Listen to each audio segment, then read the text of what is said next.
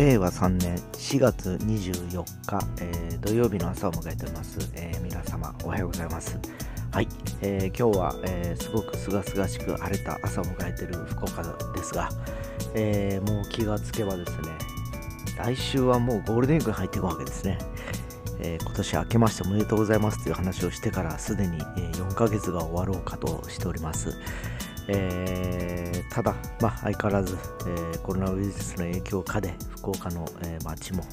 え通常であれば、え博多どんたく港祭りだとかですね、えー、いろいろと盛り上がっていく時期だったりするんですね。どんたくシリーズのホークス戦とかあったりするんですけど、でも今年も相変わらず自粛モードということで、えゆっくりしたいと思います。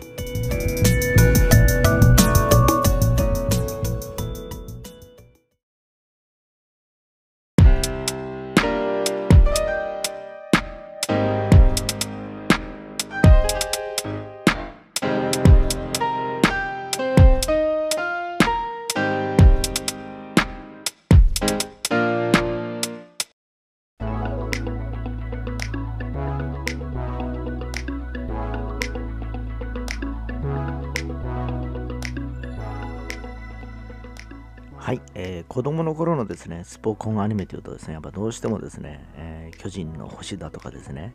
えー、まあ女の子で言うとアタックナンバーワンだとか、多分世代的に僕の世代はそうなんですね。で、その後に出てくるのが、まあドカベンであったりだとか、えー、女の子は何があったかな、エースを狙いかなっていうとこですかね。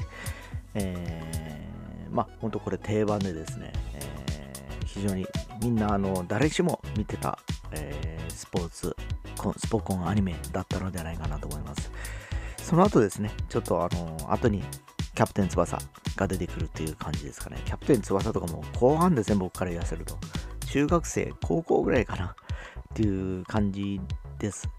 えー、だからその前にもあの、例えばリングにかけろだとかですね、えー、明日のジョーだとか、そういったボクシングアニメがあったりだとか、あと何があったかな？まあ、野球漫画がとにかく多かったですね。エースをあの要するに、サムライジャイアンツだとか、アパッチ野球軍だとか、えー、ドカベン以外もですね、えー、弓道君だとか、あと何あったかな野球教の歌とか、まあ、水島新司先生が書くのが大体野球ばっかりだったんでですね、アブさんもそうですね、えー、よく見てた感じですね。あ、一発カンタ君とかもあったな、アニメでですね。で、本当、あの、最近、そのメジャーだとかですね、えー、ダイヤのエースだとか、野球アニメ、さっき言ったミックスもそうですけど、あの、まあ、野球以外の部分、人間模様だとかですね、人との交わりっていう部分が非常にこう、色濃くこう描かれるようになりましてですね、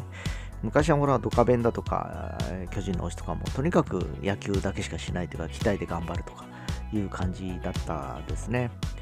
あキャプテンもありましたね。えー、非常にあの谷口先輩でしたっけ？谷口キャプテンでしたっけね？あれはもうあのキャプテンがだんだんこう引き継がれていって違う次の世代のキャプテンの話になっていくというこの,、まあ、あの構成も面白くてですね、えー、で卒業したキャプテンがその現キャプテンの相談を受けながらとかいう感じで、えー、それぞれあの若い子たちが次の世代を担っていってキャプテンとして成長していく、え物語を描くというものだったんでですね、主人公が変わっていく感じで、これはまたこれで面白いなという感じでした。本来であればね、え主人公はずっとその主人公を中心にこう成長していく周りの環境だとかですね、えー、まあ、その主人公自体のですね、えー、まあ、サクセスストーリーだったりするんですけどね、まあ、本当あの、そういった表現、漫画とかですね、えー、そういうアニメもそうなんですけど、えやり方次第でですね、面白く転がっていく、やっぱりコンテンツだなというふうに実感しておりますので、皆さん、先ほども申し上げたミックス、ぜひぜひ、ちょっと見てみてください。面白いですよ、本当に。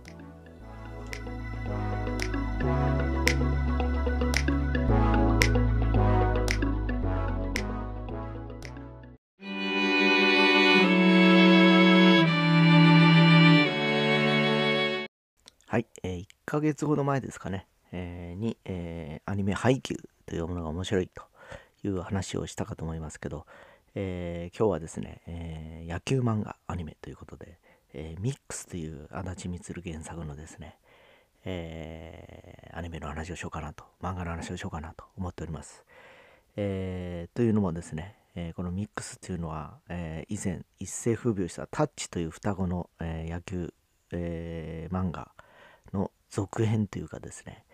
えー、あの夏から30年後の、えー、同じ高校で繰り広げられる、えー、まあ、野球の話なんですけど、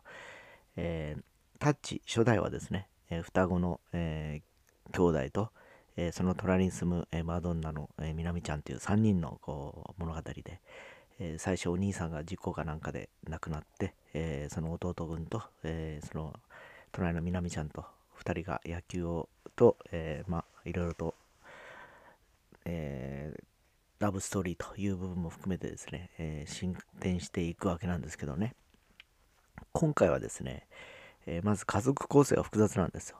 えー一応ですね、え連れ子同士の男の人女の人が結婚するわけですね。でその男性の方の連れ子は、え男の子が1人。で女性の方の連れ子は男の子と女の子の、え2人なんですね。でくしくもその、えー、男の子同士は同じ年で、えー、ほぼ生まれた日も変わらないやったかな確か。同日同日だったかな何だかなんか、えー、いう話だったと思うんです。で妹が年子で1個したということでこの3人の、えー、でまあ男性2人男の子2人女の子1人ということで繰り広げられていくんですけど、えー、要はあの男性の連れ子の男の子から見たらですね異母兄弟っていうかですね、えー、義理の妹になるわけですね、えー、その一つ年下の女の子がですね。同じ一つ屋根の下で住んでるんですけど一応兄弟なんですけど他人なんですよね。っていう流れからずっとスタートしていってですね、えー、まあタッチを見た人であればですね、え見たことがある人であれば、え懐かしい、え方々がところどころで出てくるわけですよ。もういい年になってですね、え非常にもうその子供たちの世代という形で、えー、繰り広げられていくわけなんですけど。まあね僕はほらやっぱタッチも見ましたから、えー、非常にね、えー、なんかこう感慨深いものがあってですね、え今あのネットフリックスとか多分あのサブスクでですね、え見れるかと思います。